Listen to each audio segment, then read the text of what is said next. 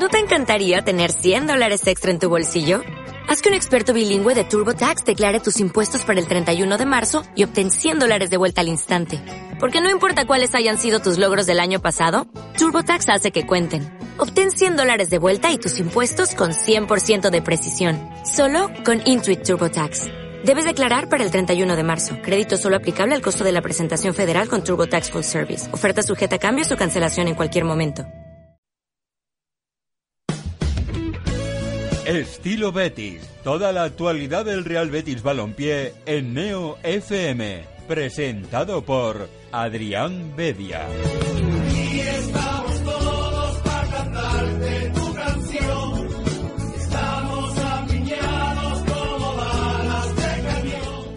Muy buenas noches y bienvenidos una semana más al estilo Betis de Beticismo, como cada martes con una hora y media de puro análisis y radio en verde y blanco. Esta semana, eh, la verdad que bajo mínimo, a ver si tenemos a, a Juan Ramón Lara pronto, pero de momento, sí, la segunda oleada, que ya nos explicará el bueno de Juan Ramón Lara eso de las oleadas y, y este tipo de conceptos surferos que, que nos tienen un poco locos. Pero vamos, son muy propios de él, es un tipo, un tipo peculiar. Pero de momento me acompaña en la, en la mesa David González, como siempre o casi siempre. Casi, casi, pero bueno. lo ¿Qué tal, intento, David? ¿eh? Muy bien, muy bien. De momento, ¿Qué tal ese- Eh, eh, hoy voy a decir buenas tardes, que todavía es de día. Sí, es verdad, hay que, hay que cambiar, hay que cambiar eso porque pues, es un tema que, que trae debate siempre. El, el viernes pasado presentaba y uno me decía buenas noches, otro bu- buenas tardes, pero eh, esto es un, un debate de nunca acabar. ¿Y el perro qué? ¿Cómo la, cómo la Bien, bien, perfecto. ¿Canales, los Chelsea, como Se llama Terry y así se lo, he- se lo hemos dejado. eh, Terry? ya Bueno, estaba acostumbrado a él. Será, será un tipo brusco, ¿no? Un buen central, eh. Sí, sí, bueno, va, va a la pierna. Como vaya a la pierna igual que Terry, eh, vamos aviados. Pero, pero ya estás de vuelta, ya no hay. No se prevén más adopciones de perros. No, No, no, no. eh, Está bien, me gusta porque hay que, hay que adoptar hay que adoptar siempre. antes, que, antes de comprar. Y bueno, hay un nuevo integrante canino en la familia de, de David González. Como decimos, David González y servidor, pues analizaremos un poquito esta semana verde y blanca, que, que la verdad que es bastante bonita porque vienen eh, dos derbis, además en el mismo día, el sábado a la una en el Benito Villamarín, eh, Real Betis Fémina, Sevilla Fútbol Club Femenino, y a las nueve menos cuarto, eh, para algunos el plato fuerte, pero la verdad que los dos derbis son de una categoría eh, suprema. Dos derbis de, de primera división, cada una en la suya. Pero bueno, eh, creo que es un buen fin de semana, un buen sábado para, para disfrutar del fútbol y de otras disciplinas también, ¿por qué no? Sí, además, claro, ahí eh, han sabido repartir, el, el azar ha sabido repartir porque vamos a tener el derby femenino en el Benito Villamarín y, y el derby masculino en el Ramón Sánchez Pizjuán. Cada uno que elija donde pueda porque habrá gente que estará eh, en ambos sitios, pero la posibilidad de llenar el Benito Villamarín ahí está. Las jugadoras, de hecho, ahora lo hablaremos en el bloque de, dedicado a las guerreras, pues han, han pedido ese apoyo y esperemos que, que haya lleno. Pero como decimos, eh, como todas las semanas, vamos a analizar el fin de semana de las secciones verde y blanca. Eh, haremos una pausa y, y volveremos con el, con el análisis del partido de, de esta jornada, el Real Betis Villarreal, y acabaremos con el con la previa de, del derby masculino y también un poco de, del derby femenino. Así que nos ponemos ya con, con el repaso al fin de semana, con el Betis Deportivo, David. Eh, tú lo narraste además. Duro, partido, ¿eh? Sí, sí, porque hablábamos de, que iba a ser un partido disputado porque el Algeciras no estaba ni mucho menos descolgado, estaba muy cerca de, del filial, pero eh, poco nos esperábamos o no nos queríamos esperar este, este resultado. Al final, eh, derrota bastante dura de, para el cuadro de José Juan Romero. Así es, un partido que no estaba jugando el Betis mal. eh, le metieron el gol. Es que al final peca siempre de lo mismo, ¿no? De los errores propios. eh, jugó Simón de, de central, no estaba Edgar, que es el jugador que ya ha debutado con el primer equipo. Jugó Simón, un chico juvenil también, eh, que, que está muy verde y le, presionaron dos o tres veces, tuvo varios, varias dudas en la salida de balón y por ahí eh, el equipo contrario eh, ya apretó en serio a, a Simón hasta que se, se terminó perdiendo la pelota eh, en un pase, un intento de regate, pase que no, no terminó bien. Y entre dos jugadores terminaron robando la pelota y, creo que fue Antonio, eh, Antoñito, el, el que se, quedó solo con, con Rebollo, no, con Tienza, perdón, que Rebollo calentó, fue curioso, ¿eh? Rebollo estaba eh, calentando o entrenando antes del partido, pero no estaba ni convocado. Y, y marcaron el primer gol. Y a partir de ahí el Betis sí que estaba jugando bien, no en ningún momento se le vio dudas eh, en su juego. Los típicos marcaron y los cinco minutillos de, dudas hasta que se puso ya de nuevo a, jugar. Y es que el, el Betis estaba llegando, mm, no llegaba a ocasiones, claro, pero sí que sí que era una continua, ¿no? Llegaba al área contraria, pero eh, ya terminó la primera parte, eh, ya terminó la primera parte el Betis jugando un poquito peor y el comienzo de la segunda fue, fue un desastre. Una amarilla a Robert muy temprano, un pisotón, quizás demasiado rigurosa la tarjeta porque era un balón dividido que, que solo no se tiró al suelo ni nada, solo fue un pisotón y vio la primera amarilla y creo que si fueron cinco minutos más tarde no, no, no tuvo más. Sí, se fue a la Hizo, calle. hizo una falta en medio campo, evitable, porque tenía, que- tenía había sitio de sobra y, y jugadores cerca para, para correr a la contra. Pero ahí pecó Robe de, de los 18 años que tiene, ¿no? O 19. Eh, no tuvo la cabeza fría para, para intentar robar sin falta, agarró, eh, era una amarilla, eh, una amarilla clara, lo expulsaron.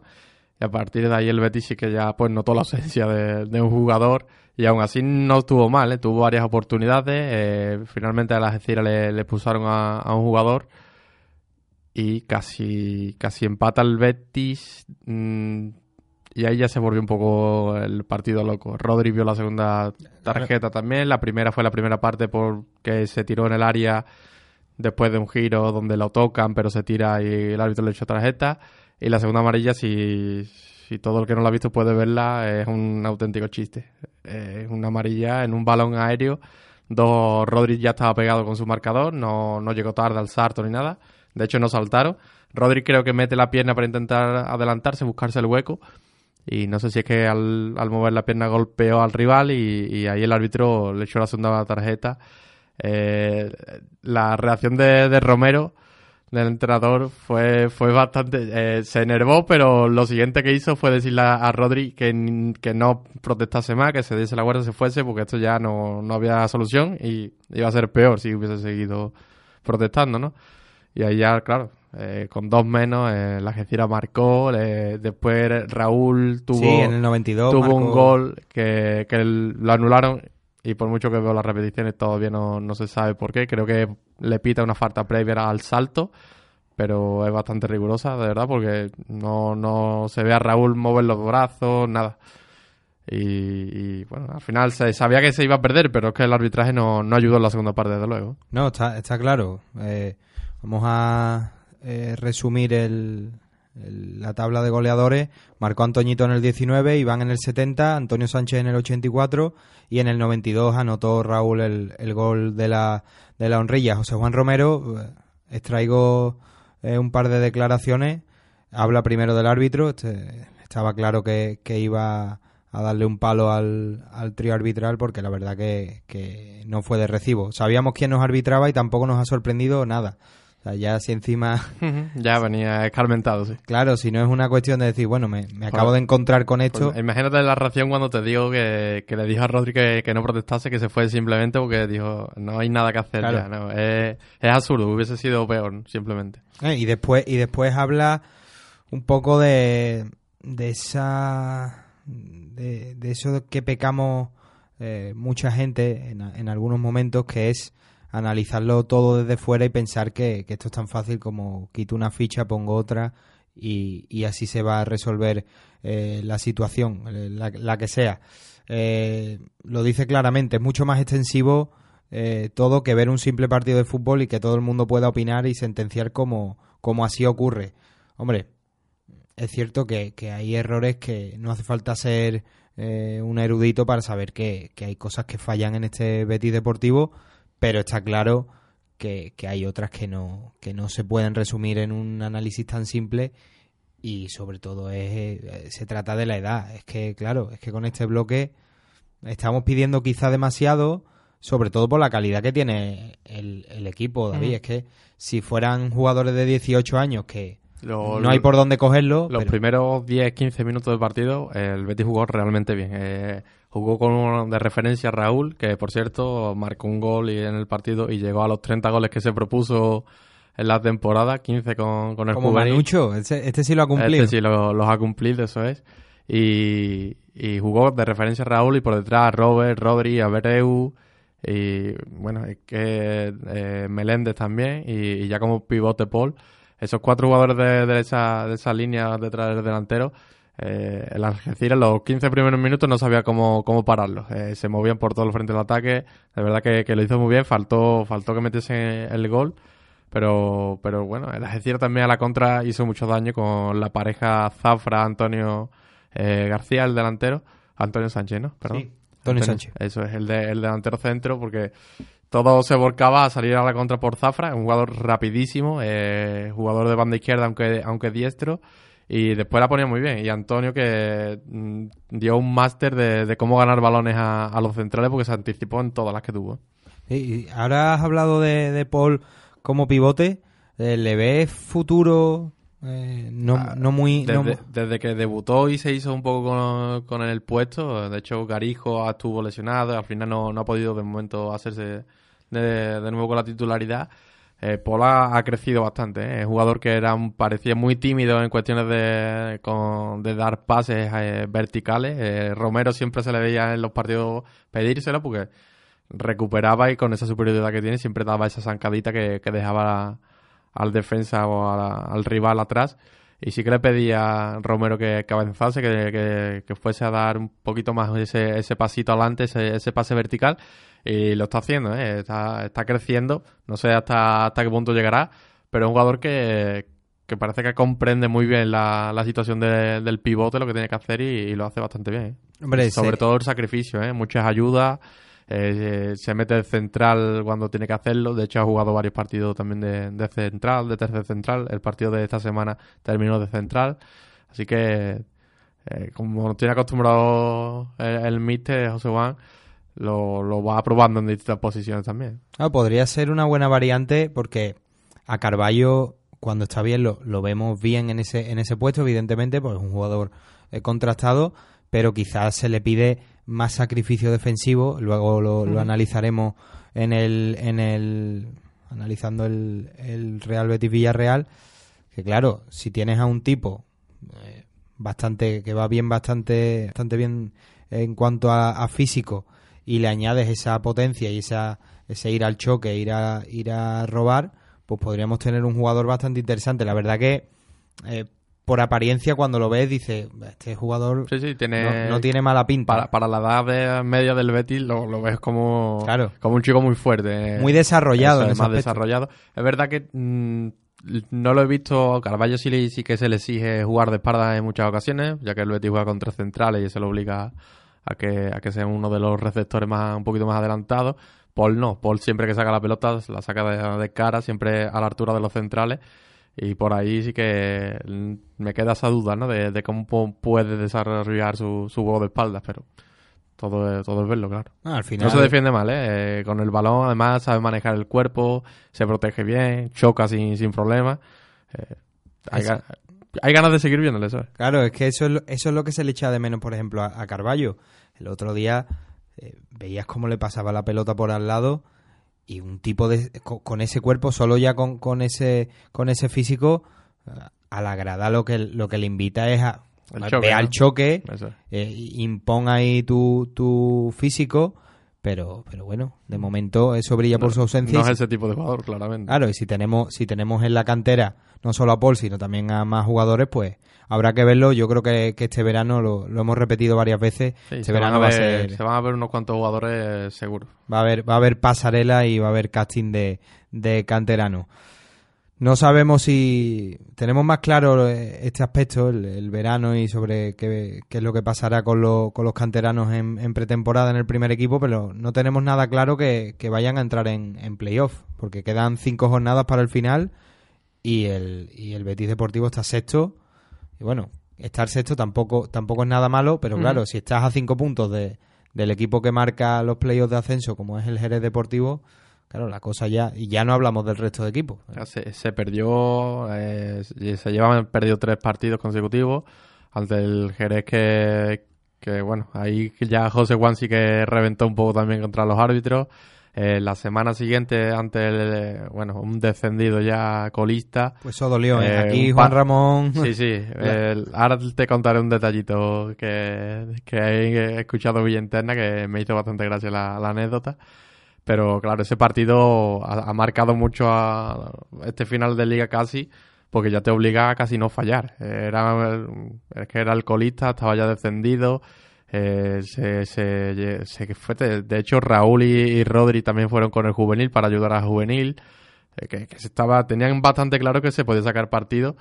Y bueno, fue un ridículo mayor eh, el, de, el de ese partido. De hecho, José Juan echó la culpa a los jugadores. eh, dijo que, que no tenía No sentido hubo, lo, que, no lo que hubo, pasó. no hubo rueda de prensa. No hubo rueda de prensa. Nuestro compañero Ignacio Sí, de- ya, ya tuvo que hacer después... canutazo, sí, sí. más tarde y, y se, se tuvo que cortar una parte de la, Sí, sí. de la entrevista esa, de, de esas palabras de, de José Juan, porque se, se pasó un poquito. Estaba muy mosqueado, entendible, porque al final se hizo el ridículo en ese partido.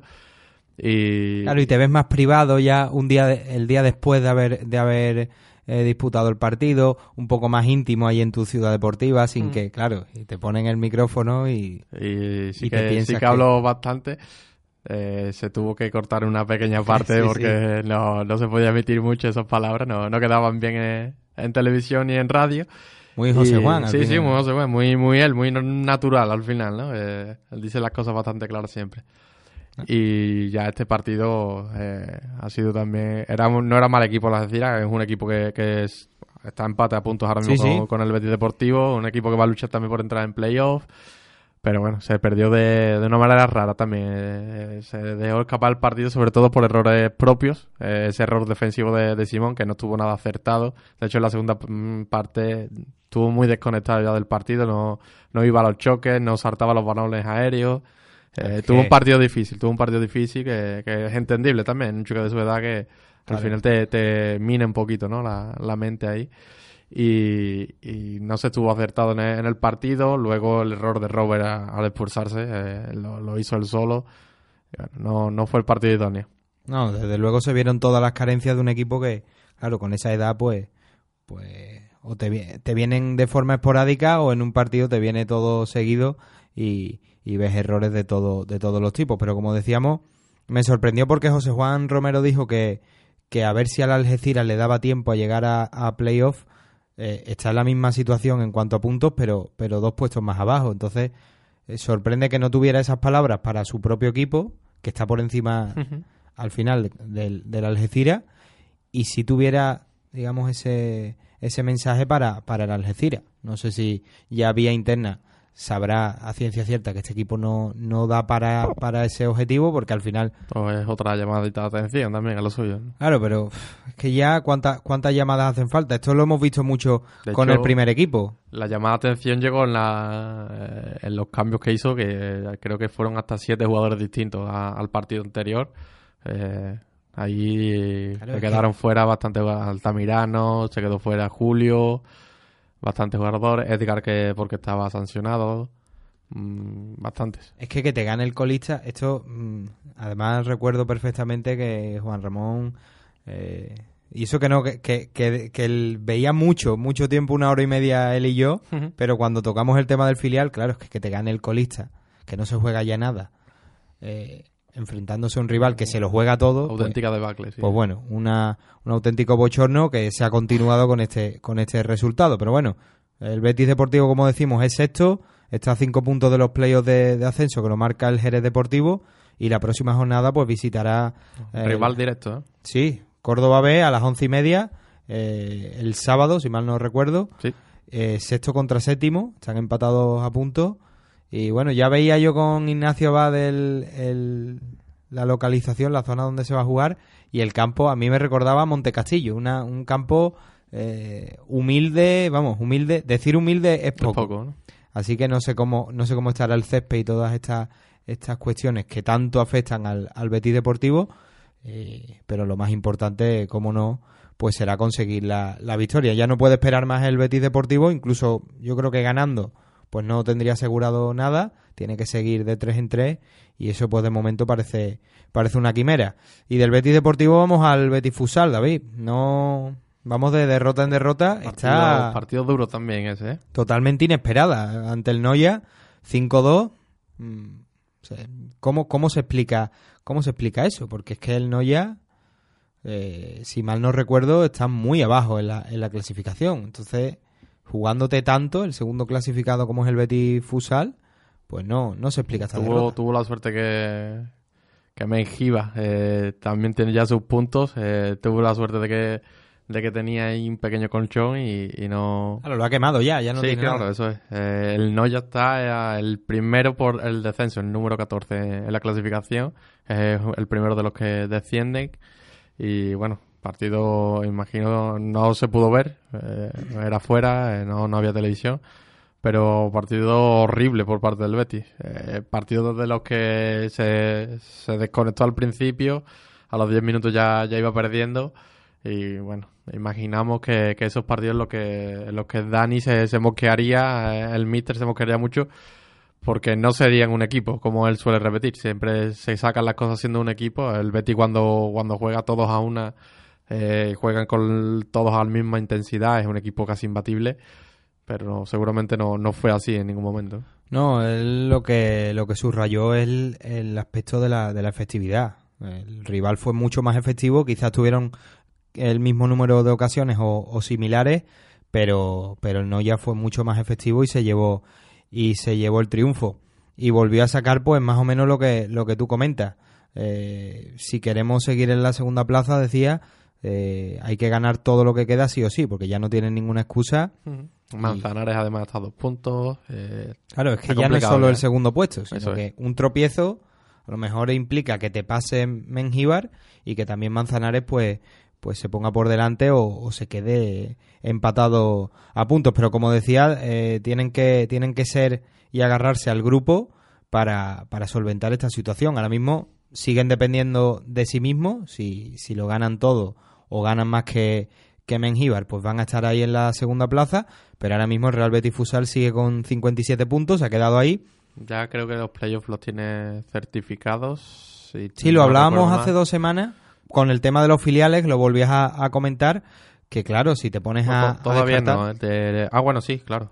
Eh, ya que está el, el Pozo y el Barcelona son los Quedan que- tres partidos, quedan nueve Pero puntos. como el Pozo y Barcelona no, no pueden Claro. ascender, son los, son los quinto y sexto, sería el Córdoba el siguiente que entraría con 41 puntos. Así que playo ya, ya está asegurado.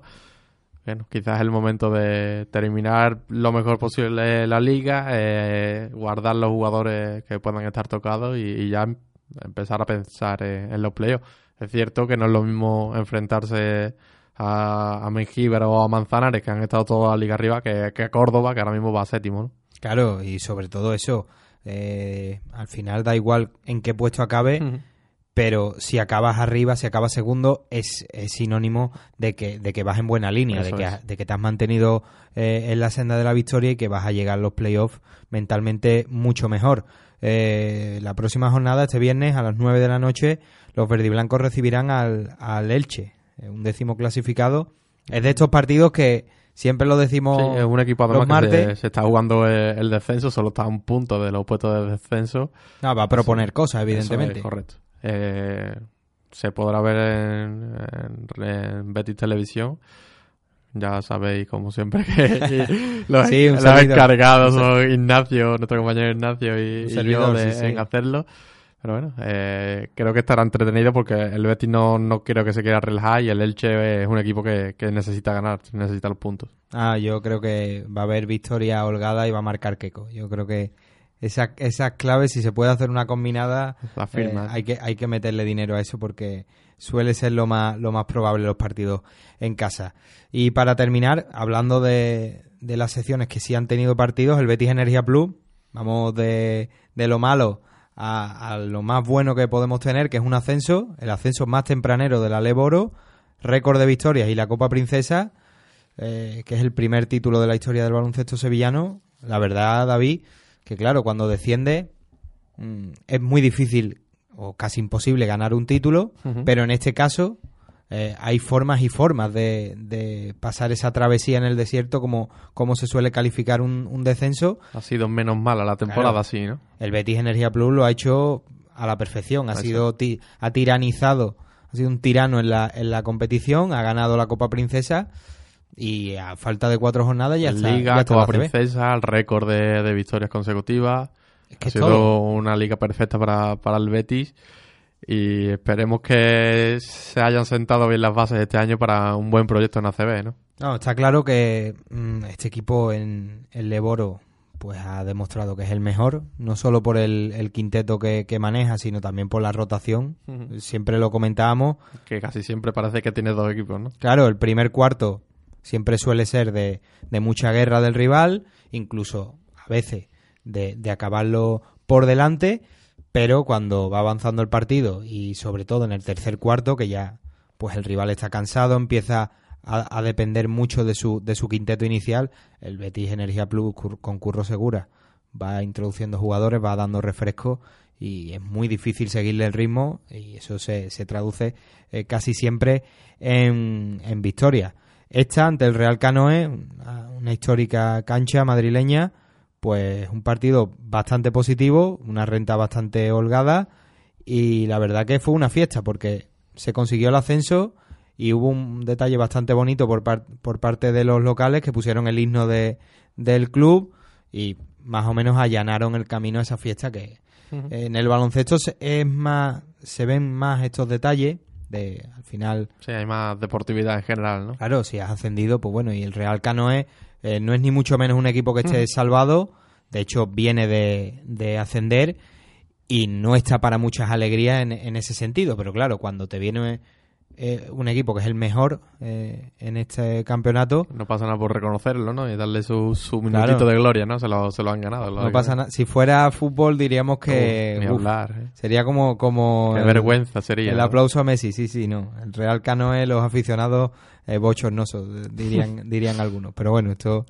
son, son temas que, que se tocan y que cada uno tiene su opinión, aunque sea un poco, vamos a llamarlo regularcita, como dice Juan Ramón, que siempre utiliza los Le diminutivos. gusta, le gusta esa expresión. Vamos a eh, regularcita, vamos a dejarlo ahí. Pero bueno, ascenso, evidentemente se tienen que, que se tiene que retocar la plantilla para el año próximo. Sí, el nivel tendrá que subir eh, en algunos puestos seguramente, pero lo bueno es eso, ¿eh? que, que se ha hecho una, una buena plantilla este año, hay base para, para el año que viene. Sí, sobre todo, hombre, hay jugadores que se van a quedar seguro, a no ser que tengan una oferta mejor, pero hay algunos jugadores, por ejemplo, hay un caso flagrante por el físico, no por otra cosa, Steinbrück, que claro, tú lo ves y dices, este hombre con, con este físico es muy difícil que en ACB. Claro, es que tú pones a, a, a Steinbrück contra, pues, no sé, un jugador de contra Ayón del Real Madrid o algo.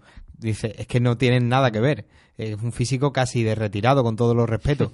Pero el Leboro es un auténtico escándalo. Tú le das el balón a, a- a Le da ese- para dominar a ese tipo y es escandaloso. O sea, no puedes con él y sobre todo aguanta eh, un ritmo de partido normal, con rotaciones normales, sin tener que, que meterlo en la nevera cada vez que lo saca. Y la verdad que ha sido, ha sido una temporada muy buena en, todos los sentidos y que ha dejado muy buenos jugadores. De hecho, este último partido Johnny D anotó 23 puntos, fue el máximo anotador del encuentro y tanto Di como sobre todo Brople también, que ha sido un poco el jugador franquicia, hay material para el año que viene, eh, salvando también que, que hay que reforzarlo, porque como pasa en el fútbol, David, mm, hay equipos que suben de segunda a primera y, y ese tipo de jugadores se vuelven revelaciones. Este año lo estamos viendo con Borja Iglesias, por ejemplo, que, que estuvo en el Zaragoza, eh, me- metía muchos goles, Jaime Mata sobre todo.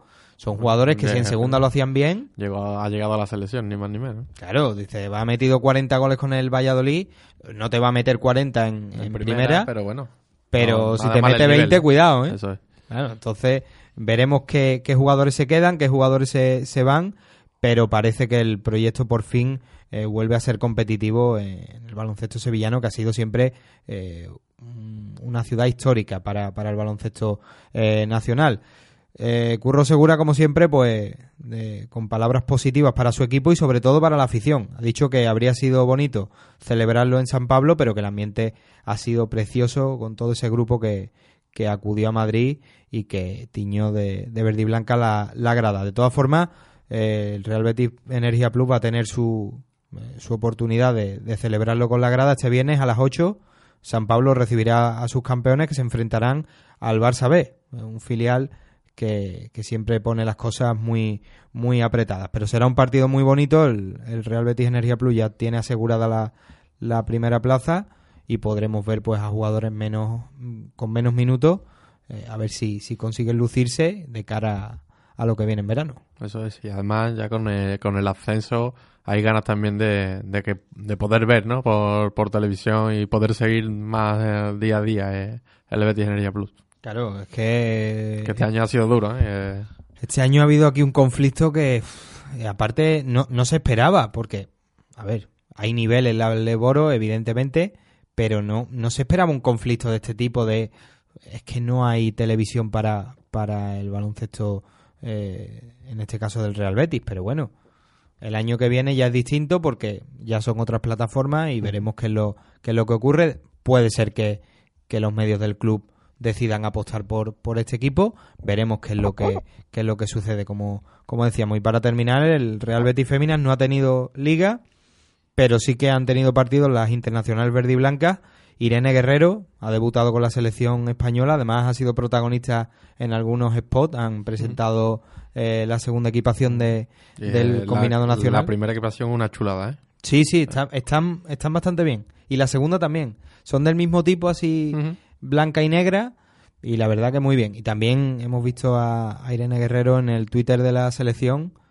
Visto un golpeo por ahí de, de falta que, que cuidado, ¿eh? Un golpeo fino de esos que le gustan a la, a la capitana. Eh, que debutó con el con la selección española con el con, con el cuadro de, de Jorge Vilda entró en el minuto 84 y fue partícipe de, de un triunfo que podríamos llamar incluso histórico Sí, ante, sí. ante Bueno, Brasil Ante Brasil, ni más ni menos. Brasil de, de Marta. Oh, Mar- Marta. eh, que, mm, balones de oro, ¿cuánto puede Sí, sí, bueno, era, era, ¿no? era, mm, ya por decreto. ¿Tú te acuerdas aquel, aquel niño que, que tachó el nombre de Neymar y se Eso puso el de Marta? Pues esto es un, un detalle de estos virales para que vean la, la magnitud de, de esta jugadora. Y España, mm, una buena piedra de toque, ganarle a Brasil Eso es. para, para lo que viene, pues, pues es muy positivo y esperemos que, que Irene No, Guerrero esté con... se está, está quedando claro que el fútbol, el nivel de fútbol español eh, femenino está creciendo a pasos agigantados desde que se está profesionalizando todo. Claro, es que Era lógico también que llegase así. claro. Es que claro, si tú a una chica le pides que sea mm, Cristiano Ronaldo no eh, tiene los medios. eh, con, con eh, ganándose la vida con un trabajo fuera del fútbol, entrenando el tiempo que le queda. Oye, aquí no se puede pedir todo. Si, si esa chica se dedica exclusivamente al fútbol como, como un deportista masculino, pues a poco que, que entrene y que mejore, pues vamos a tener profesionales de mucha calidad. Y España siempre ha tenido, ha tenido mm, muchas futbolistas de, de mucho talento. De Sí, hecho, porque no estuviese profesionalizado. Al final en España hay una cultura futbolística bastante grande. Siempre salen jugadoras muy buenas. Claro, pero ahora ya no es. No, esta es la niña que juega con nosotros, pero Ujú. bueno, después cuando, cuando nos apuntamos al fútbol, cada uno a, a su sitio. Ahora ya tienen su equipo, tienen sus estructuras. De hecho, eh, vamos a terminar con el repaso de, de las internacionales, pero también tenemos que hablar de eso, del fútbol base femenino. Eh, terminamos con, con ello. Merel Van Dongen también participó en el triunfo de Holanda ante México. Entró al campo en el minuto 70 y en último lugar Rosa Márquez, brazalete de capitana, eh, participó en la, bueno, fue jugó el partido completo en la goleada 7-0 de la sub-19 ante Hungría. Que Rosita, cuidado No, con ella. ¿eh? Rosita, no, no me toquen a, a Rosita que ya hay que llamarla Rosa, ya es como Pedrito, ya es como Pedrito. hay jugadoras para, Sí, sí. para disfrutar de ella muchos años. Sí, sí, además tengo una camiseta que no tengo yo dorsal y Ojo. cuidado, eh, a ver, cuidado a ver si me si me voy a animar que, que llevo un, un dorsal el 17 histórico. Llevaba antes el 24, la verdad que no no elige, No elige mal. mal, no elige mal. No elige mal Rosa Márquez. Y como decíamos, el filial, el fútbol base femenino, en este caso del Real Betis, pudo celebrar el campeonato de liga. Ya lo dejó casi sentenciado con el derby, pero en el último partido que, que le endosaron ni más ni menos que nueve goles al Mairena, ya son primeras de, de la liga, ya son campeonas y ahora van a luchar por el ascenso a segunda división. O sea, vamos a tener Casi nada. al Real Betis Fémina, eh, vamos, si, si nada se tuerce, salvo Hecatombe, va a ser el mejor equipo andaluz de la Liga Iberdrola.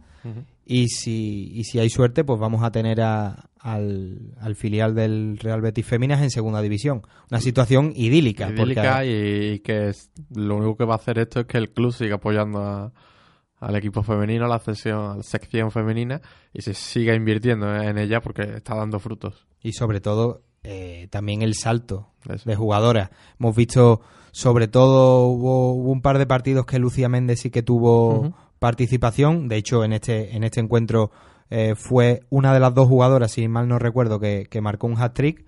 Así que el salto va a ser mucho menor si, si juegan en, en segunda división. Esperemos que, que así sea. Y para terminar, no podemos olvidar eh, este aspecto.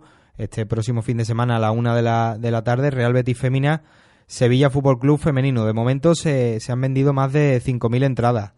Pero yo creo, David, que son cifras un poco pobres. Hay que, hay que animarse Hay que un poco más. Hay es. que animarse un poco más. El beticismo eh, da para mucho más y yo creo que... Aparte, el, el tiempo yo creo que va a respetar. No va a ser como aquel partido ante el Santa Teresa, que se abrió el Benito es. Eh, había amenaza de lluvia y la gente pues se echó un poco para atrás. Aquí, A aquel partido fui, pero intentar también ir a, ir a este que la ocasión lo, lo merece. Sí, yo ya, ya he pedido para, para cubrirlo, a ver si, porque nos ha comentado compañero del, de la sección femenina, David Ligero, que hay muchas peticiones, o sea que va a haber va a haber interés más allá de... El duelo histórico, ¿no? Un derby en el Villamarín eh, femenino. Es la primera vez que se, que se va a dar. El segundo partido, de hecho, que, que el equipo femenino va, va a jugar en el Villamarín. Y bueno, qué mejor escenario, ¿no? Que, que para un derby. Pues sí, además lo dijo Ana Romero, eh, protagonista del spot del, del Real Betis, anunciando este partido, que a ver si no hay eh, eso, a ver si no hay eso que tanto le gusta a Setién, eso llamado huevos, vulgarmente dicho, a, a por lo menos igualar el aforo de- del derby masculino que se va a vivir en el Sánchez Pizjuán. El Real Betis, si se, si se registra un lleno en el Benito Villamarín, eh, superaría por goleada al, al Ramón Sánchez Pizjuán. Ya sabemos que el aforo es muchísimo mayor. Así que bueno, no solo igualarlo, sino vamos a, a superarlo. Yo creo que el No, Betis nos gustaría ver un campo lleno como lo tuvo la Juventus hace una, una semana. Sería, Eso fue- aparte el spot chulísimo, ¿eh? lo Eso vi y, y era espectacular. Se veía a la jugadora con, con esa... Tiene que... Ese brillito los ojos, ¿eh? Tiene que ser un momentazo. Y sobre todo en el spot, eh, no voy a decir como Cristiano Ronaldo, Dios las libre, pero con esa... eh, gustándose en Sí, el sí, por supuesto. Diciendo esto es una cosa importante y, y- y nos están dando la cobertura que, que merecemos. Pero como decimos, socios del Betis Fémina entran gratis, socios del Real Betis solo tendrán que pagar un euro, público en general cinco euros. Yo creo que es una oportunidad perfecta, eh, no solo para ver el, el derby femenino, sino como aperitivo para el derby eh, masculino. Así que después de Además, esto, partido interesante porque el Betis tiene que ganar para porque se ha alejado de esa cuarta plaza. y el vienen se- por detrás fuerte, ¿eh? Eso es. y, eh, además, tanto Atleti como Granadilla juegan contra rivales de, que están pegados al descenso, así que eso puede que, que gane.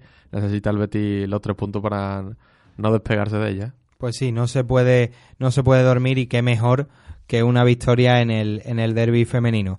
Sin más, vamos a hacer la primera pausa. Ya tenemos con nosotros a Juan Ramón Lara, está ah, haciendo acto, de tiempo, ¿eh? haciendo acto de presencia, pero vamos a hacer un alto en el camino, la primera pausa, y en nada volvemos con el análisis del Real Betis Villarreal Club de Fútbol. Estilo Betis en Neo FM.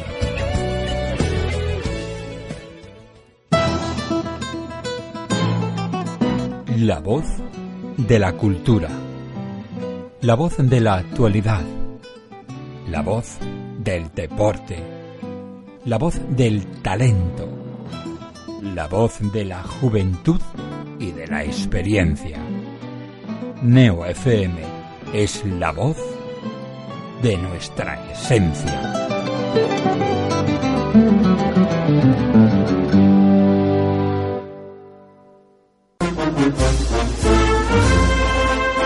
Una primera luna llena de la primavera.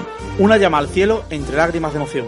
Una saeta al anochecer bajo el sonido de las bambalinas. Un intenso aroma a incienso y azahar que recorre las callejuelas de Sevilla.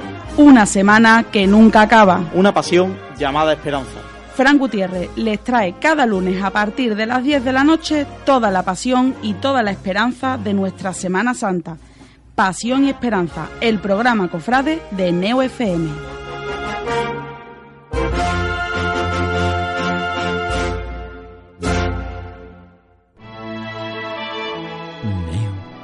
FM. La voz de nuestra esencia. ¿Te gusta la música electrónica? ¿Te gusta el trance? ¿Te gusta el techno? ¿Te gusta el drama más? ¿Quizá te gusta más el breakbeat? ¿Quieres saber más de ella? ¿Quieres saber de la escena sevillana? ¿Cuáles son los clubes que ponen ese tipo de música? ¿Dónde está tu DJ favorito? ¿Qué fue de ese DJ que pinchaba en los 90 y ya no sabes nada de él? ¿Lo quieres saber? Siempre visto desde la visión sevillana, desde Sevilla para el mundo. Todos los viernes en Neo FM tendrás un programa muy ameno dirigido por Lord Flames que se llama No Molestar. Estoy bailando. Aquí sabrás muchísimo más de la música electrónica, de lo que pasó, de lo que pasa y de lo que pasará. Nos vemos los viernes en tu programa de música electrónica No Molestar. Estoy bailando. Vuelve Neo FM a la 90.4 de Sevilla. Este año volarás, descubrirás y también sentirás el olor a incienso. Cantarás, vibrarás con cada gol, reirás, estarás de moda, serás de cine y tendrás la puerta abierta a todas las noticias de tu ciudad. Este año más cerca de todos. Neo FM. Somos la voz de nuestra esencia.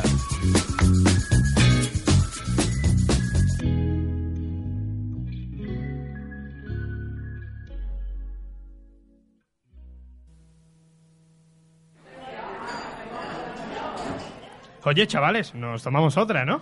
Uf, yo creo que me voy a ir en verdad. Venga, Dani, tómate la última. Bueno, pero ¿dónde? Porque esto está cerrando ya. Pues ¿dónde va a ser, Dani? En Neo FM. Vuelve a la radio hispalense el único late show que se emite a la hora de la siesta. La mejor ración de humor canallita y comedia traviesa mediante historias, imitaciones, música, redes sociales, monólogos, invitados especiales. Todos los miércoles de 6 a 7 de la tarde en la 90.4. Y también en nuestro Facebook, La Última y Pa' Casa. En nuestro Twitter, La Última Neo. Y nuestro iVoox, La Última y Pa' Casa. Venga a tomarte la última con nosotros.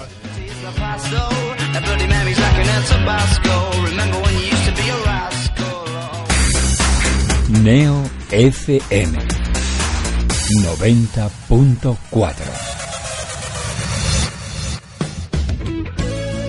Estás escuchando Estilo Betis en Neo FM. Ya estamos de vuelta en el estilo Betis de Beticismo. No lo hemos dicho antes en el repaso de- del fin de semana. Pueden participar, como siempre, enviando un tuit a nuestra cuenta, arroba beticismo, o llamando al 954 3102 47. 954 3102 47. Y sin más, pues damos la bienvenida a Juan Ramón Lara. Ha cumplido. Buenas noches. En la, se- la segunda oleada, a partir de cuando, de cuando es, a partir de cuando lo, lo De las dijiste. 9 y 7 minutos. Vale, perfecto. Según el EGM, estipulado. ¿no? Hombre, según el EGM, yo creo que hay mucho truco, ¿eh? Hay mucho truco con ese con ese aspecto. ¿Qué, qué es lo que, qué ha pasado? ¿Qué ha pasado? Eh, penalti para el City. Minuto y resultado. vale, vale. mi- Lo va a tirar Agüero, ahora contaremos. Sí, bueno, habrá, habrá gol. Aquí me he comido yo cada, cada partido. No es fácil hacer el, el partido y ver cómo ya la Juve se va poniendo por delante contra el Atleti. Y sobre todo con, con Andrea, que hoy no está aquí, que tiene ese defecto que ella le tira al Real Madrid. No, no, no lo, no lo podemos evitar. Ah, ha habido, ha habido fallo. Bueno, pues sin más vamos a ponernos ya con, Con vamos a ponernos ya en serio con, con esto, con este Real Betis Villarreal del Con el- pasado. Con el City de España, vamos. Sí, sí, sí, sí. Hombre, en su tiempo, en el inicio de temporada, yo recuerdo a Setién de- diciendo que habían pasado cinco partidos y decía, este no, lo perdimos por no sé, este por no sé cuánto. Y al final, esos cinco partidos tendríamos que haberlos ganado, pero Éramos campeones ya. sí, sí, era una cosa que, que ya daba hasta, hasta coraje, pero como es nuestro entrenador, pues hay que, hay que pasárselo. Pero era prueba de fuego Juan Ramón y con mucha fatiguita se pasó. Eh, también un poco dándole las gracias a Pau López, Sí. porque ahí los tuvo bien puestos, como, como vulgarmente se dice. Bueno, eh, el partido demostró que por mucho que nos guste hablar de táctica y de no sé cuántas mil cosas más, al final la suerte y ciertos detalles del partido hacen que un encuentro que si hubiéramos empatado habría pertenecido a la terrible racha de 20 y no sé cuántos partidos que lleva el Betis, ahora de repente lo veamos como una como una pequeña ventana de esperanza para, para el partido de- del próximo domingo. El sábado, Sábado, perdón, sábado. ¿no? Eso, contra un equipo que no recuerdo muy bien. sí, sí, sí. Entonces, bueno, eh, sin embargo, es cierto que el Betis fue superior al Villarreal en las líneas generales del partido, que ha aumentado el rendimiento de ciertos jugadores. Yo creo que ahí hubo bastante de psicológico, más que de táctico, aunque luego hablaremos. Y que, hombre, hombres como los Celso o Bartra eh, se les vio mucho más metido en el partido y que gracias a eso el equipo subió el rendimiento. Sí, sobre todo lo Chelsea, David, lo puso en Twitter, eh, algo así como, no nos habíamos ido, estamos aquí.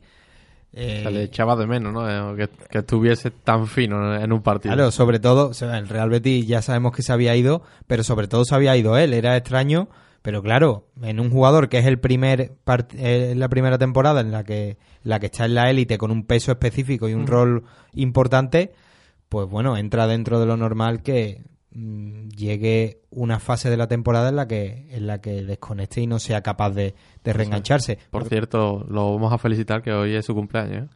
Sí. 23. años. 23 años. Ha- Han mirado a Juan Ramón y digo, no, no será verdad, no cumple años el 23 añitos tiene. Chelsea, ya, ya es más joven que yo, ya puedo hablar de jugadores más jóvenes que yo. La verdad que esto es un detalle que duele, pero bueno.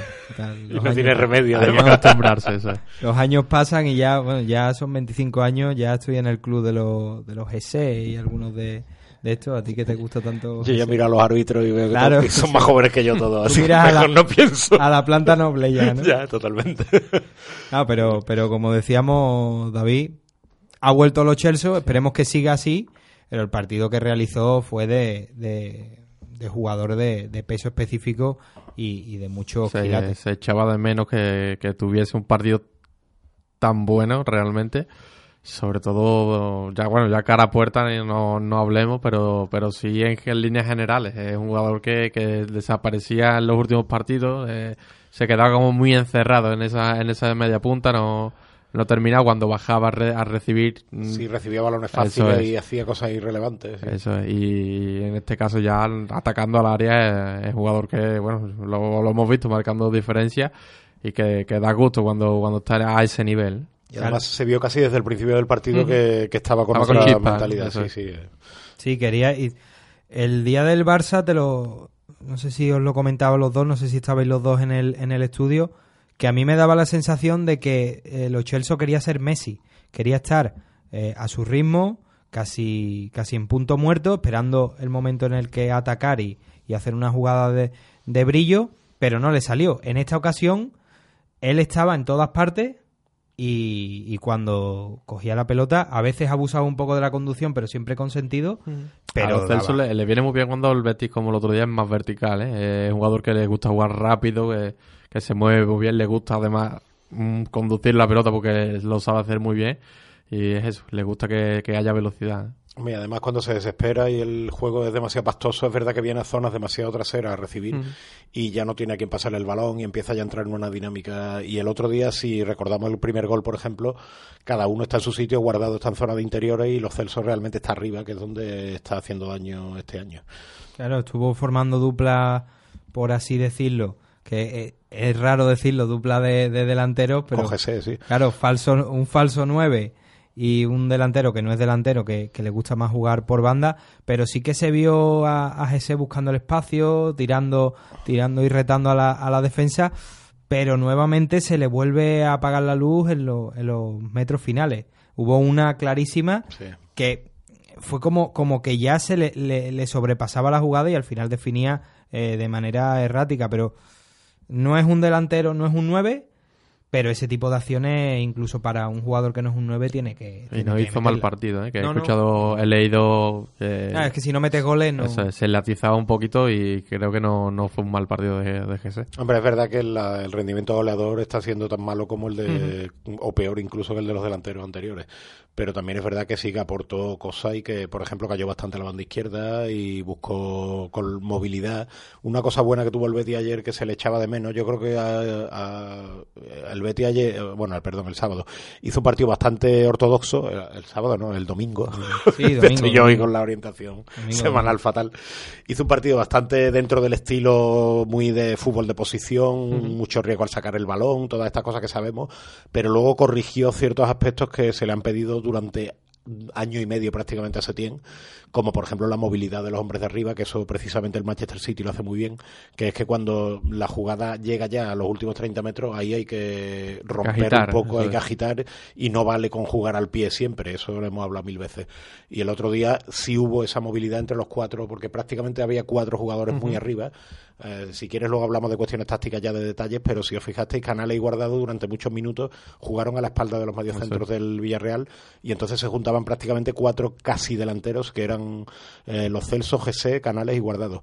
Pero los cuatro se estaban moviendo constantemente y aguantaron muy bien a la línea de atrás del Villarreal, obligándola a recular. Entonces eso le hizo bastante daño al Villarreal.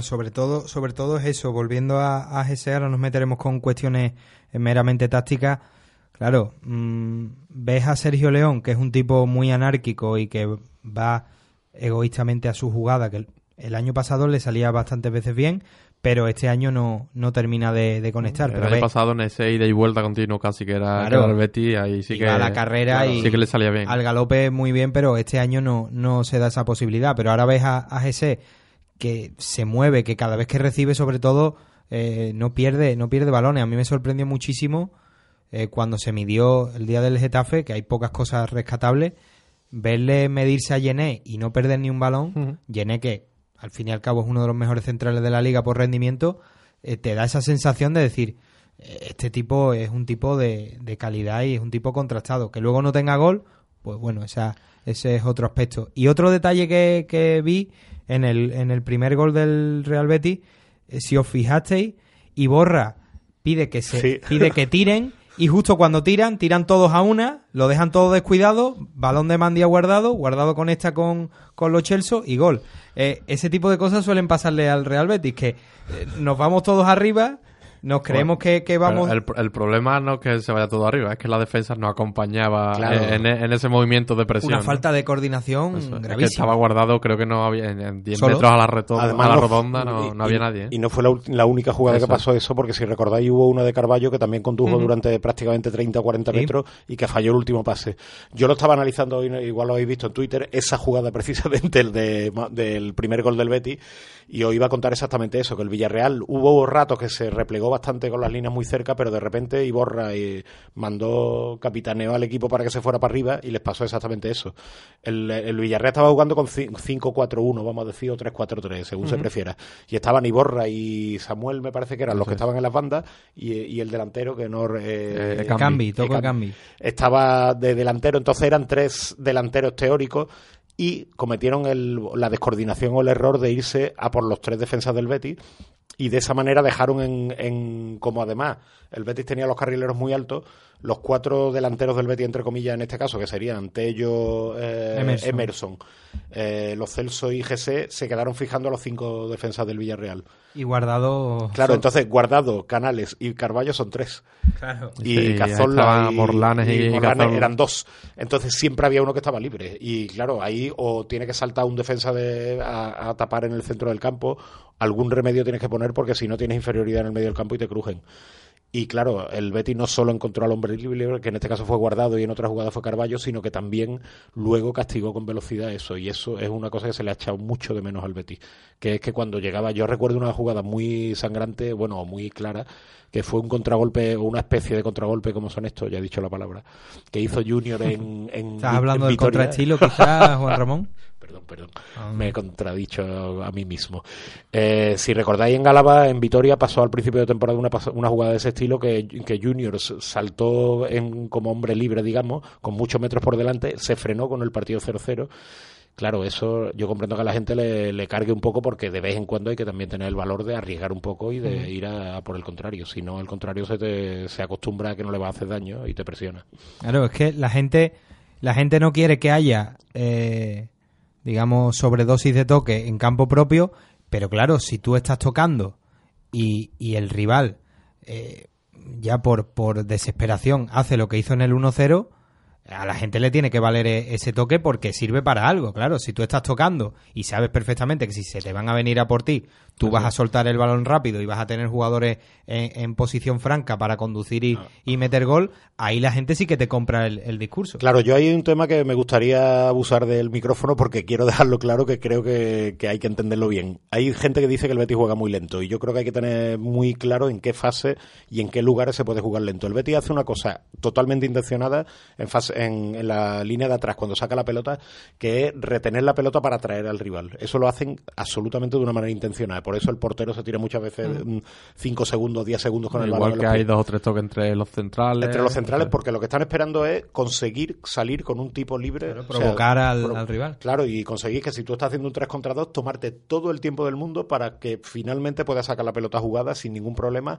con un hombre libre. Ahora bien, en lo que sí lleva la gente razón si se cabrea es que una vez que tú consigues esa ventaja, como el otro día guardado Carballo, tú no corras. Claro. Porque ahí sí está ya en otra en otro lugar del campo, sí tienes la oportunidad de presentarte en el área contraria y sí tienes que castigar al rival porque si no, si cada vez que te presiona tú vuelves a la jugada al cero, entonces eh, queda impune y al final te la acaban robando y al final tienes problemas. Entonces hay que distinguir muy bien lo que es jugar lento en la zona trasera, que lo hace Mandy, que lo hace Bartra muchas veces queriendo y Pau, y otra cosa es que Carballo, Guardado o Canales no corran cuando tienen que correr. Eso sí es criticable y, y hay que corregirlo. Claro, y sobre todo en esa, en esas salidas de balón que parecen ya cosa de pinball, que hay una tensión y consiguen sacar la pelota, ahí es cuando hay que castigar con, con, con los carriles. Para eso se juega con, con, con esos cinco y jugadores. Eso lo hace muy bien Tello, que como Juan Ramón, opino que es jugador que ahora mismo, Sí, ahora sí, mismo y casi siempre, ¿no? Que, que tiene que jugar. Vamos. Es verdad que, que se puede equivocar con cuando el Betis en esas posiciones lentas quizás se, se puede equivocar, pero cuando pasa centro del campo, Claro. cuando recibe en ataque o recibe ya en carrera, ahí Tello es casi imparable. Es imparable y, re- y primero, o sea, primero porque realmente las cifras lo, lo defienden y segundo porque es una cosa que especialmente al Betis le hace falta, que es es un tener- poco de desborde, ¿no? Claro, desbordar por fuera, porque si no por de- se te cierran mucho por dentro y no hay manera de entrar. Bueno, un desborde efectivo, además. Efectivo, que, no es un jugador que intente regatear y no le salga. Y que normalmente toda- se va. Pero, vamos, yo, es que hoy he visto las estadísticas que seguramente no cuenten. Bueno, seguro, el gol de los del segundo de los Celso el otro día no está en la estadística de Tello como asistencia porque la jugada se embarulló. Pero esa jugada fue de Tello. Es que el partido anterior, otra vez el gol fue jugada de Tello. Y es que está mirando y creo que lleva, entre goles y asistencia, me parece que lleva un- una jugada decisiva cada 100 minutos de juego aproximadamente. O sea, que es que prácticamente en cada partido la lía. Eso en un jugador que juega en el carril, o sea que por decirlo claramente, juega de lo mismo que juega Franci o Barragán o Junior, es una barbaridad. Y es verdad que comete errores, es verdad que el gol del el primero de la Real el otro día no tapó bien Eso la es. portería, en fin, que, que pierde balones. Yo comprendo que a Setién eso no le guste, pero Setién ahí tiene que, que mirar la cifra y darse cuenta de que yo es que no, lo, ahora mismo lo pondría casi por delante de Junior, y lo digo en serio. Claro, es que y sobre todo eh, que sabe dosificarse muy bien a nivel físico, porque si os fijasteis, ver a, a Tello en el minuto 80 retar a Mario Gaspar, que es un lateral que en este caso jugó de carril también, Que bueno, que no, bastante no consumado. No marcó de, de milagro, ¿no? Eh, al Sí, sí, del no, partido, tuvo sí. una clarísima, pero verle, verle cómo le retaba con tan poco espacio, pero le echaba el, el balón largo y, y se lo ganaba, eh, te da una idea que hay veces que tú lo ves a Tello... Sí, eh, porque que va- que- realmente no, no es un jugador que esté siempre intentándolo. ¿eh? Es un jugador que No. elige, elige bastante baja bien. bastante lento, Eso las es. cosas y, como son. y que, bueno, con el balón, cuando normalmente se la pasa, está en el centro del campo, se gira, la toca y, y a, la, y a otra cosa. No, sí, pero cuando reciben ventaja, Claro, tiene, eso es. tiene un Eh, ahí, no, ahí no se lo piensa. ¿eh?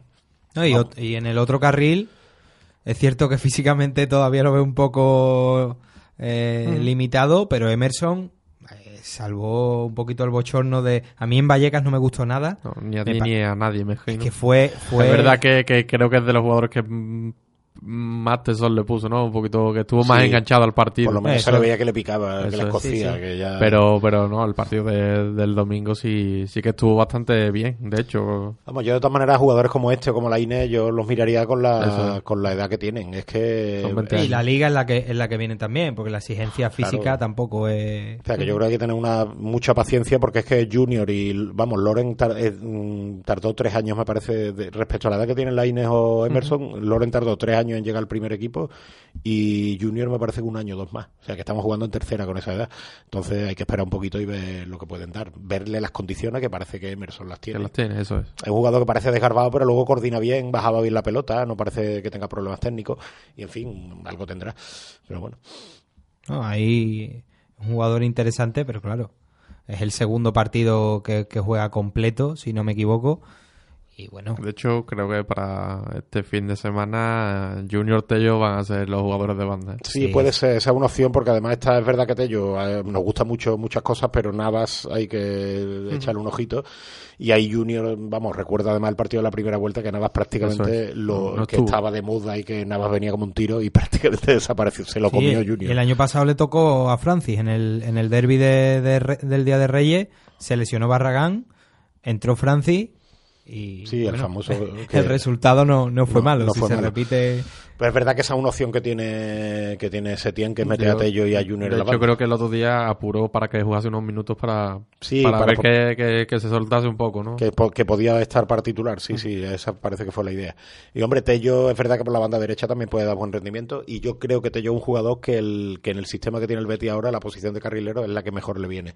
Mejor incluso que jugar de extremo de un 4-3-3, porque los extremos modernos ya lo hemos hablado muchas veces, salvo las cositas especiales como la que hizo en San Sebastián que se metía Sidney por dentro y tal, lo normal es que los extremos acaben metiéndose por dentro, y Tello ahí en la cuando hay barullo de circulación no es tan bueno. Eh, Tello es el uno contra uno. Y, lo hace algunas veces, recuerdo el año pasado que, que, le cogió el gustillo a esos goles. Sí, en extremis algunos. Sí, eh. sí, el gol del Girona, lo recuerdo muy muy driblando hacia hacia hacia adentro y, y, disparando bien, porque es que al final Tello, cuando le pega puerta y sobre todo que, que no ha tenido opciones, Esperemos que en el Pijuan tenga alguna. La falta. Eh, las faltas de Tello, cuidado, ¿eh? A ver si vamos a tener un nuevo Beñal. El, otro día me sorprendió que, hubo algún córner que, sacó él. sí, sí, sí. lo normal es que estén todos para, para canales o, guardados. Tiene una pegada que es la famosa folia seca esta brasileña, la hoja seca, porque le pega con el pie muy abierto, vamos, salvando la distancia porque físicamente no se parece en nada, pero un golpeo parecido al que tenía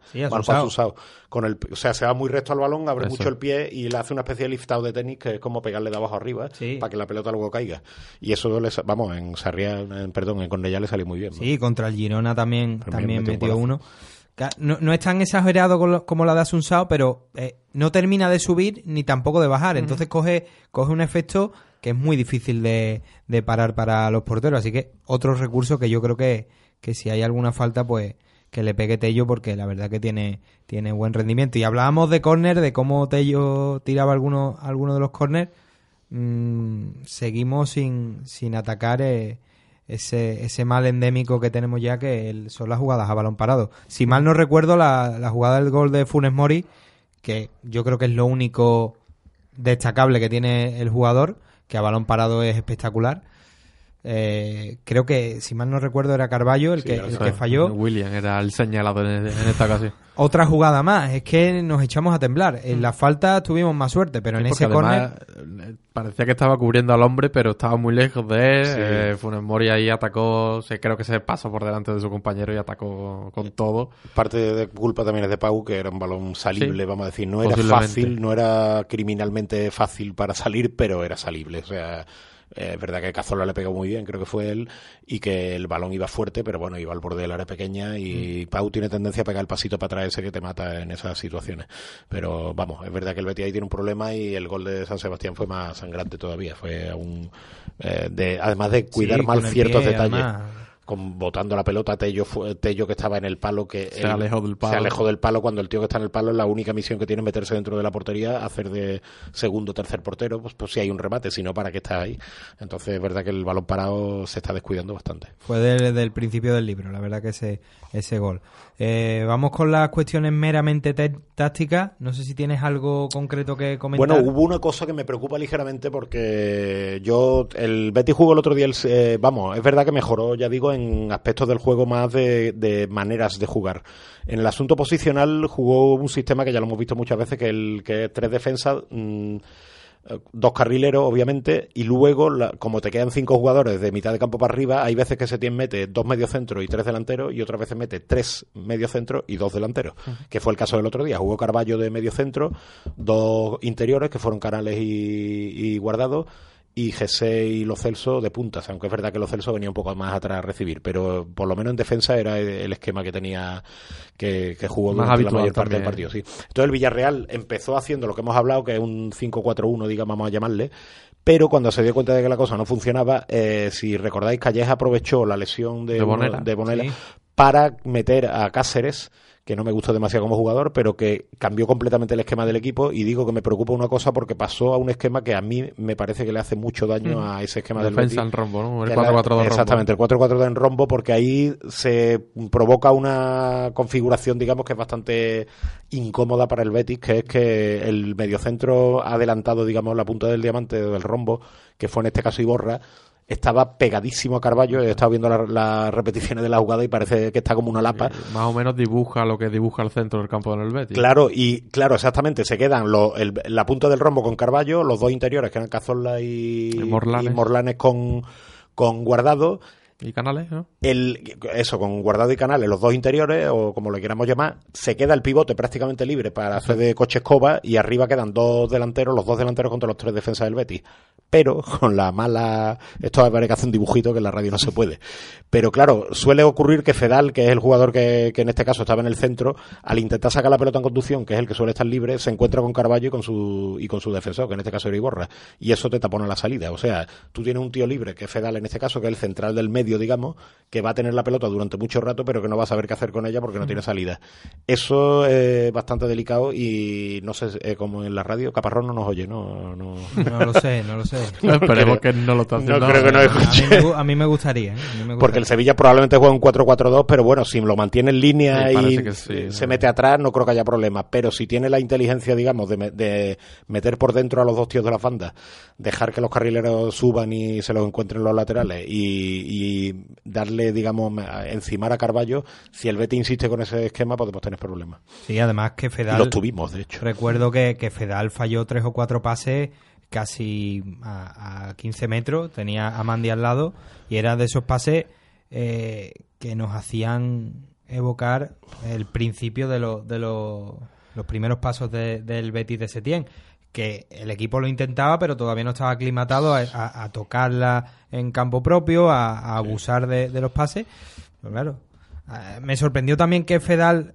jugase en el medio y no, y no yo- Bartra Bueno, pues, a mí no me sorprendió Ya nada. ¿eh? Lleva, veces, ¿eh? lleva cada, eh, bueno, esta temporada entera, cada vez que ha jugado, al final creo que un partido empezó por la izquierda y terminó cambiándolo al centro. Sí, es verdad. Hombre, ante no- Samu también lo, lo- lo veo comprensible. Que, que- Pero creo que lo quiere, como sabe que se expone bastante a, a correr hacia atrás, parece que lo quiere proteger un poquito por dentro. Y después que Fedal, si hay un balón aéreo, Claro, es él sí. el que va y, y ahí casi que mm, lo ganará todo. Todo. Yo creo que es una mezcla de las dos cosas. Por un lado, de, de que, de que por velocidad Bartra parece más adecuada para jugar en un flanco y luego que por alto es mucho mejor Fedal que Bartra. Y yo, Sí. de hecho, sospecho que Fedal va a ser titular Sí, en el partido del yo creo que, que también. Y Po- si solo- tuviese otro igual de alto, igual de potente, No, vamos, lo pondría también. Vamos, vamos ya con una especie de previa del, del partido del sábado.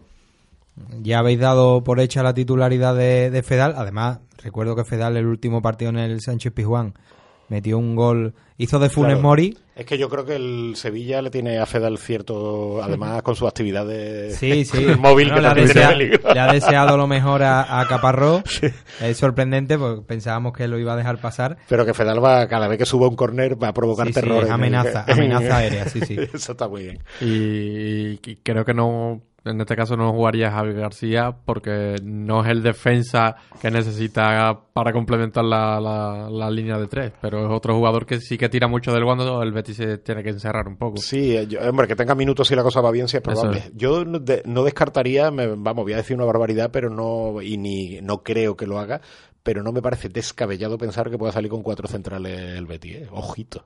Cuatro. Que sea capaz de meter a Sidney, a Fedal, a Bartra y a Mandi. Sánchez del Amo, una. que haga una, sí, una- Reminiscencia. una victorada. No, vamos, no es una cosa que yo vea como muy probable, pero no descartaría que hiciera lo de Sidney y meterlo como cuarto, como lateral izquierdo y meterlo por dentro. En principio lo normal... Creo que no, pero porque se tienen tan pocos eh, partidos tan... Sí, tan señalado hace cosas es. rarunas, pero no... eh, me- hombre, lo normal, digamos, que en cuanto a alineación sería que Canales no jugara, porque no parece que vaya a llegar. Puede, puede llegar, pero después de estar cinco días sin entrenar no me parece... Y por otra parte, Joaquín juega los derbis con casi total seguridad por cuestiones casi psicológicas. Entonces parece un cambio natural que más o menos salgan los mismos del otro día, como pero con Joaquín en lugar de Canales, y luego ya veremos cómo los colocará. Esperemos que me preocupa ¿no? que, que, que Canales al final el trabajo de Canales no lo va a hacer Joaquín, no, no es un jugador que, que venga al centro y pueda hacerlo. Quizás Sí, pero eh, bueno. que ese, ese, ese doble pivote aparezca en vez de Sí, también uno esa- y, el- y dos interiores. Claro, eso puede, puede hacer que la opción que escoja Setién sea jugar con do- más con doble pivote, Carballo y Guardado. O tirar de Wilfred Castum, que es la otra opción. También puede ser. ¿eh? Bueno, jugamos en el Pizjuán con Budebut, que me recuerdo ese partido que era eh, Budebut eh, a su bola, o sea, fallando, haciendo ta- tacones, una, una cosa... defendiendo un poco caóticamente Sí, también. luego, luego claro, luego que los asistió a vendó, Durmisi y, te, y, y te lo tienes que guardar, pero eh, claro, con Castún tendríamos ahí un verso libre que, uff, cuidado. Nada, de todas maneras, yo creo que no hay mucho sitio en el equipo. O sea, yo la duda más grande que tengo en los carriles si Junior y entre Junior Tello y Emerson, tal vez ahí, o Joaquín incluso que pueda jugar ahí. Pero lo más probable es que sean Tello y Junior. Eso, Y entonces lo normal sería que Joaquín entrara por canales en el equipo y el resto ya más o menos está cantado.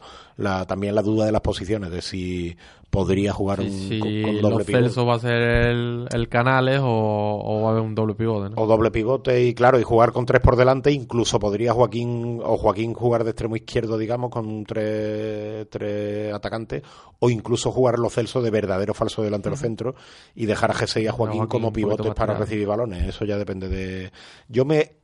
Por las cosas que sé tácticamente del Betis, opto más porque vaya a jugar con tres delanteros para tapar a los cuatro, a la salida de los cuatro defensas del Sevilla, porque yo creo que el Sevilla tampoco tiene especial gana de tener el balón. Y el Betis a ese tipo de equipo le, le deja un tío de más, saquen, ¿no? que la saquen, que ya, ya, ya la rifarán. Y el Betis Setién suele preferir guardarse un jugador de más como hizo ayer en el partido con el Villarreal. Anteayer. Lo que está claro es que mm, si tiramos el último derby con el Sevilla, también con Caparrós, vamos a ver un Sevilla bastante más hecho que en aquella ocasión. Yo en, eh, ver al Sevilla aquí mm, perder la ventaja, en este caso los tres puntos, en dos ocasiones, con Caparrós sobre todo, me sorprendió muchísimo. Vi a un Sevilla que no, que no era, mm, valga la redundancia, no era el Sevilla de siempre. Y en esta ocasión sí que veo al, Sevilla bastante más hecho. No, no, ya no solo depende de, bueno, eh, Navas que coja la moto por el carril, suelte un balón y, y a ver qué es lo que mete, sino ya estoy viendo un Sevilla que, bueno, el libreto de Caparrós es el que es, to- todo el mundo lo sabe, no que haya ganado tres partidos, creo que son 3 de 4 creo que lleva. 3 de 4, no le va a hacer ahora mismo a Rigosaki. Vamos, de hecho creo que es uno de los entrenadores en activo con peor, Sí, eh, es el peor- récord, digamos, de... Es, es de los que más partidos tiene, ha llegado ya a 500, pero es con un porcentaje el que ha perdido más partidos. bastante malo. Sí, le han dado, le han dado muchos partidos, pero eh, mucha cantidad y poca y poca calidad. Pero bueno, que eh, volviendo al tema, veo un Sevilla bastante más hecho este esta temporada que, que la pasada, que al final un gol agónico de Loren, casi con el culo, como vulgarmente se dice, pues nos dio ese empate que tanto celebró, por cierto, el utrerano, con esos abrazos para sí mismo.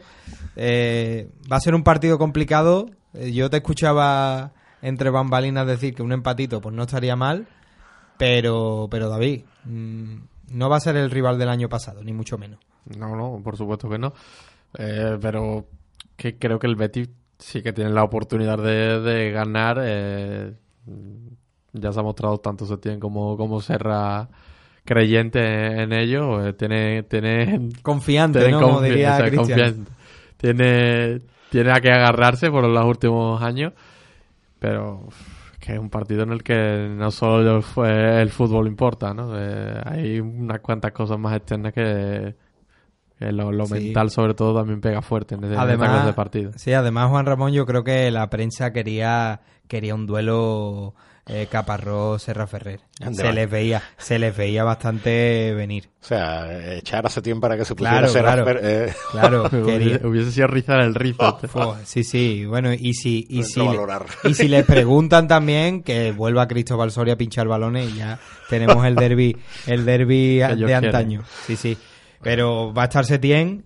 Yo lo decía cuando llegó Caparrón, no, no voy a recoger cable por mucho que, los resultados avalen a Caparrós en el Sevilla. Creo que el Real Betis por fútbol sería el escenario más fantástico para, para los verdiblancos, pero si el Real Betis es capaz de proponer todo su fútbol, le puede dar un meneo importante a, Pero Sevilla. tampoco nos pongamos demasiado optimistas. No, no, porque te el estoy Sevilla, poniendo el escenario más fantástico y más, y más colorido. Estamos hablando de un equipo que tiene un presupuesto mucho más alto que el Betis, vamos a empezar por ahí, que lleva mucho tiempo consolidado arriba, que lleva seis puntos más, si no me equivoco, y que, en fin, eh, tampoco yo creo que hay que poner los pies en el suelo y no venirnos arriba tampoco demasiado por el último partido. El partido es difícil y es verdad que Caparrós es un entrenador que tácticamente está un poco en las cavernas del siglo XX, que no tiene, yo le, dicho sea de paso, le deseo una larga vida en la que sea derrotado muchas veces por el Betis Sí, sí, sí. en todos los partidos. Todavía pero queda mucho karma porque Queda mucho, sí, sí. Pero claro, es verdad que es un entrenador que a corto plazo, digamos, no, yo no le daría un equipo, ni creo que el Monchi esté pensando en dárselo para a largo plazo, pero que sí te sirve para salir de una situación de estas por el, el poner espitoso a los jugadores durante 5 o 6 partidos o 10. Llega Y- con su fútbol, el, básico, la libreta. Claro, de no cometer errores, de pegar patadas, de perder tiempo, de cuando vas ganando, de todas las triquiñuelas, de no dejarte medio metro de balón. Pero claro, el Betis también estará activado. Ya vimos el otro día que los jugadores cambiaron de mentalidad y se vio durante la semana con los mensajes. Y yo creo que se notó el sábado que los jugadores del Betis habían, se habían dado cuenta de que estaban, con perdón, cagándola. Y incluso creo que hay un factor ahí que es importante, que, aunque parezca un poco retorcido, que es que los jugadores son conscientes, me parece, de que Setién se está jugando la temporada próxima en estos partidos. O sea, yo creo que si Setién, por, por mor del diablo, como decía no sé quién, si ganamos este el derby y se mete en UEFA, eh, va a ser muy difícil que, No, que incluso no los más recalcitrantes que- quieran echar a Setién. Es. Pero si, se, si cae derrotado y el Betis queda fuera de UEFA, sí es bastante probable que los críticos empiecen a levantar la voz. Entonces, los jugadores que creo que en su mayoría, por lo menos, están con Setién y que les va la manera de jugar de Setién, creo que van a ser, son conscientes de la situación y se han visto las orejitas del lobo y ahora mismo se la juegan. O sea, saben que de- eh, dentro de ocho meses o cinco meses pueden estar con Setién o pueden estar con cualquier otro entrenador que no saben cómo va a salir. Entonces yo creo que los jugadores entre eso y los petisú que les dará Don Lorenzo van a salir con el cuchillo entre los dientes. Un Don Lorenzo que todo el mundo quería, quería ¿no? Que diese la cara y eh, al final ha, ha salido... Serra Ferrer da la cara cuando él quiere. Eso es, no, no, sí, la- lo, lo digo que al final se, se le ha dado bastante cera con, con ellos. Y bueno, Se ha habido bastante silencio. saliendo. El silencio que decían que tenía él lo hemos visto ahora eh, de vuelta en otro en otro sitio. Ahora también, vamos, ha salido en la radio del club, en la tele del club, perdón, que digamos que evidentemente Claro, es una hombre. televisión de corte, o sea, no, Ujú. no le van a hacer preguntas No, pellizco, pellizco o sea, fuera de cámara no es. Pero vamos, ahora es cuando yo usaba la palabra exégesis, ¿no? Que, Sí, que dale, me, me ha resultado muy, diver- muy divertido los lorenzólogos y los exégetas de Don Lorenzo que han salido estos días a interpretar cada pestaña y cada gesto que hacía con la iba- iba a gafa dimitir. Iba a dimitir, en fin, que y, y después de la entrevista, pues cada palabra que ha dicho se ha interpretado de tal o de cual manera. Pero bueno, hombre, evidentemente tensiones tiene que haber dentro. Yo me imagino que después del mercado de invierno, cuando se cerrara, pues Setién y Serra Ferrer se dirían algunas cositas bonitas Sí. porque, en fin, son situaciones que él mismo las ha reconocido. Pero claro, al final eso, todas las explosiones nucleares que iban a ocurrir esta semana, si perdía el Betis en Anoeta y no sí, sé si qué, perdía eh, y a Setién no lo echaban, él se iba. Pero claro, es que el que tiene que echar a, a Setién es él. Claro, claro. Entonces es una es una es una espiral aquí, una locura que no. Y yo siempre digo lo mismo. El año pasado mm, con la crisis que tuvimos, que yo creo que es más grave que fue más grave Sí, que, que esta. Fue mucho peor, sin duda. Eh, Serra lo tenía en la mano. Además que es que mm, si él hubiese enseñado la cabeza de Setién a la gente, la gente le habría aplaudido y le habría dicho "A- abajo con él. Este año le ha pasado lo mismo. Es que, mm, vamos, cualquiera que le pusiese el, el móvil a, a Serra Ferrer, que ya lo hemos visto, sobre todo en verano, le vemos muy asiduo al, al móvil, habrían dicho, mira, es que si lo quieres echar, es que lo tiene, lo tiene fácil, lo, tiene franco para, para ello. Claro, el, el mercado de invierno eh, eh, había consenso en el hecho de decir no nos vamos a gastar 30 millones en Alario, por poner un ejemplo, porque no es lo que queremos realmente, pero no te lo has gastado, pero yo estoy sin delantero y esto a mí me va a pesar y yo soy el entrenador del Betis. Y si salió Sanabria fue porque algo tenían pensado y les falló, eso es evidente. No, yo iba a decir que hay que tener en cuenta un factor que, que yo hasta ahora, hasta hace uno, un mes y poco desconocía y que gracias a Carlos Urbano me, me vino a, me lo descubrió, que yo, que ya tengo una edad, yo recuerdo perfectamente la primera época de Serra Ferrer en el Betis, la primera, de las dos etapas que tuvo, que era un entrenador ultra defensivo al principio en primera división. Eso, vamos, no lo olvidaré jamás. Incluso recuerdo una frase del famoso maestro Araujo, que en el descanso del partido con el Logroñés, primer partido en primera división de Serra Ferrer con el Betis, dijo, a este Betis le van a meter muy poquitos goles. Y Jaro fue, fue Zamora ese año. Entonces yo tenía una idea muy defensiva, o por lo menos un- un cierto Serra Ferrer muy defensivo, y sin embargo, Carlos me descubrió que Serra Ferrer, mm, cuando fue a Barcelona después de aquella etapa en el Betis, eh, fue a Barcelona porque ya era un defensor de la manera de jugar, mm, aunque todavía no había evolucionado, pero que era un cruifista, vamos, por Sí, decirlo. Ahora se llama posicionalismo, guardiolismo, como le queramos llamar, pero que Serra Ferrer en realidad, si Setién está en el Betis y sigue en el Betis es porque cree en esa manera de jugar. No es un director técnico que no quiera que el Betis juegue como juega Setién. Entonces hay que pensar que Serra Ferrer lo normal es que por cuestiones de ideología futbolística, vamos a llamar así, defienda a Quique Setién. Sí, lo, lo dice. eh, eh, es recomendable la biografía de Andrés Iniesta. Eh, Dice muchas cosas, la verdad que, es bastante interesante, muy, muy ameno y sobre todo eh, a corazón abierto, podríamos decirlo. Y hablaba de ese aspecto. Cuando él promociona al primer equipo y también al Barça B, habla y, menciona a Serra Ferrer como esa figura de decir, fue de los primeros que dijo, este chico hay que ponerlo en el Barça B porque en, la filosofía de juego que tenemos va como anillo al dedo.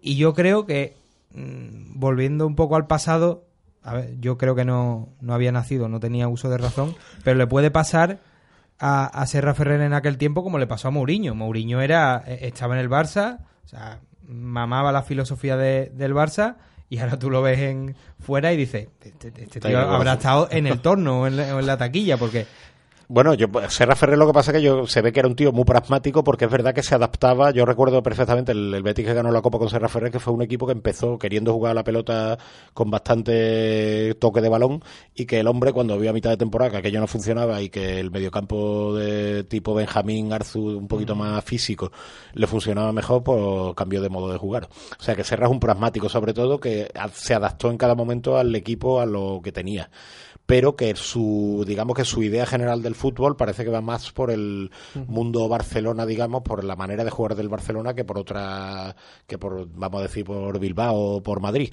entonces bueno eh, yo creo que hay que considerarlo para saber las cosas que pasan por la cabeza de Serra Ferrer y las intenciones que tiene a largo plazo. Dicho sea de paso es muy respetable que haya gente que le guste que quiera que el Betis juegue de otra manera eso que vaya por delante pero creo que explica la defensa de Setién incluso en situaciones tan chungas como la de Cádiz del año pasado que realmente lo pasó muy mal. Sí, sobre todo porque es que el equipo eh, este año, claro, tú lo ves y dices, es que juega muy lento, pero se le ve, se le ve mal, mal, mal eh, escenificado, pero se le ve. Pero el año pasado es que no había por dónde cogerlo. El equipo iba andando en todas las fases, era superado por cualquier rival y claro, mm, si vamos hilando y, y- y- hilando cabos, pues nos damos cuenta de que, de que todo está conectado, de que Serra Ferrer tiene sintonía real con, con, con Setién. Menos futbolística, no sé si Claro, personal, pero- pero hay, hay- esa tendencia, ya lo, ya lo vimos Pepe Mel con Stosic, Torrecilla con cualquiera de los entrenadores que estuviera. Eh, somos muy amigos, bueno, vamos a, a quitarnos de esa, de esa lista. Eh, esta ciudad es muy amiga de... El director deportivo no se lleva bien con el entrenador. Yo entiendo que Setién, cuando acaba el mercado de invierno, dice, ¿dónde está mi delantero? Me, me habéis dejado totalmente vendido, pero eso no quita que, claro, que le, que le hayan traído una segunda línea que aquí, si estuviese Torrecilla, sí podríamos decir que tiene uno de los mejores centros del campo de, de España. Bueno, quitando el del Sevilla, ¿no? Porque Caparrós creo que Sí, dijo que era el mejor- mejor. de- mejor No, plantilla. la mejor plantilla de la categoría. Mejor plantilla. Pero bueno, eh, Joaquín, al final te tienes que reír con Caparro. Cuando, cuando deja a un lado el botellín y, y el autobús y esas arengas suyas que, que son propias ya de chamanes o algo, o algo así, la verdad que te tienes que reír con él porque al final... eh, Como lo opera, tiene su. esto es lo que hay, sí, sí, sí. Con el opera y el bote de, de, De melocotón en almíbar, sí, sí. Estos son las... Hay algunos que quieren que vuelva e- este tipo de derby, pero bueno, ya parece que tiramos por otro por otro derrotero. Bueno, yo he visto hoy el tobillo en un meme, el tobillo de canales Sí, con la, la cara ca- del ópera, como si fueran las caras de Las Belme. caras de Belme. Sí, sí, las caras de Belme. Eh, hay, hay mucho WhatsApp. Oye, ahí. tema que preocupa, ¿eh? El de, el de Canales. eh, Pues mira, yo te digo a ti que, el sábado juega, porque es que si no, no entendería que no se haya dicho de raíz el domingo. Canales no puede jugar, Hombre, imposible. para jugar despiste, eso es un clásico, para tener a Caparrós pendiente y estudiando dos tipos de sistemas, no sé cuánto, y el último día... Gastando chicle como, no va a poder jugar. proceso, ¿no? Hombre, yo la verdad es que lo veo complicado, porque sobre Por todo menos- por, Para, menos para este partido. ya. para este partido, y so- y 90 minutos casi imposible, porque tú no puedes estar cinco días prácticamente sin hacer trabajo fuerte, físico, y Ya. luego de repente querés jugar 90 minutos. Nos ha mal acostumbrado Canales, porque lo vemos con ese físico Iron Man y parece que, que puede con todo. De hecho, lo único que le ha parado ha sido un, que se ha doblado el tobillo. Sí, que, sí. En una jugada un poquito de. Un poquito de cera que no que habría que sancionar, pero bueno, mm, esto es lo que esto es lo que hay. A los jugones se les da más cera. Queda un minuto, posible resultado antes de, de despediros, David. Yo me quedo con un 0-2, ¿eh? 0-2. Sí, he dicho antes lo de que no me importaría salir con un empate, pero el 0-2. No, no, tú, tú 0-2. Lo, lo, firmo. Yo voy a decir un resultado impensable: 3-5. 3-5. Bueno, dos, si. Yo dije 2-3, ¿eh? Si es divertido, es divertido. ¿eh? 2-3, sí, pues 3-5, buena cuota, ¿eh? Otro 3-5. No, no, no, vamos a abrazarnos a, a, todos estos anuncios que vemos en la, en la tele antes de cada partido, pero un 3-5, cuidado, si hay, si hay un eurillo, si hay un eurillo tonto ahí, eh, échenlo porque a ver si tenemos otro día de Reyes. Eh, nos despedimos ya, ya no, no queda tiempo para más. Juan Ramón Lara, eh, David González, un placer. un placer como siempre. Hoy especialmente, hoy me ha gustado estar Sí, aquí. muy entretenida. la- otro día menos. Nosotros no, ha, ha habido palito, pues no, a ver si vamos, si va a haber fricción, ¿eh? a ver si vamos a hacer como, como, Como Setién Serra y, y Setién. Pues nada, eh, subiremos el, el podcast en unos, en unos minutos, lo anunciaremos por nuestro Twitter y sin más os esperamos el, el próximo martes. Hasta la semana que viene. Adiós. Adiós.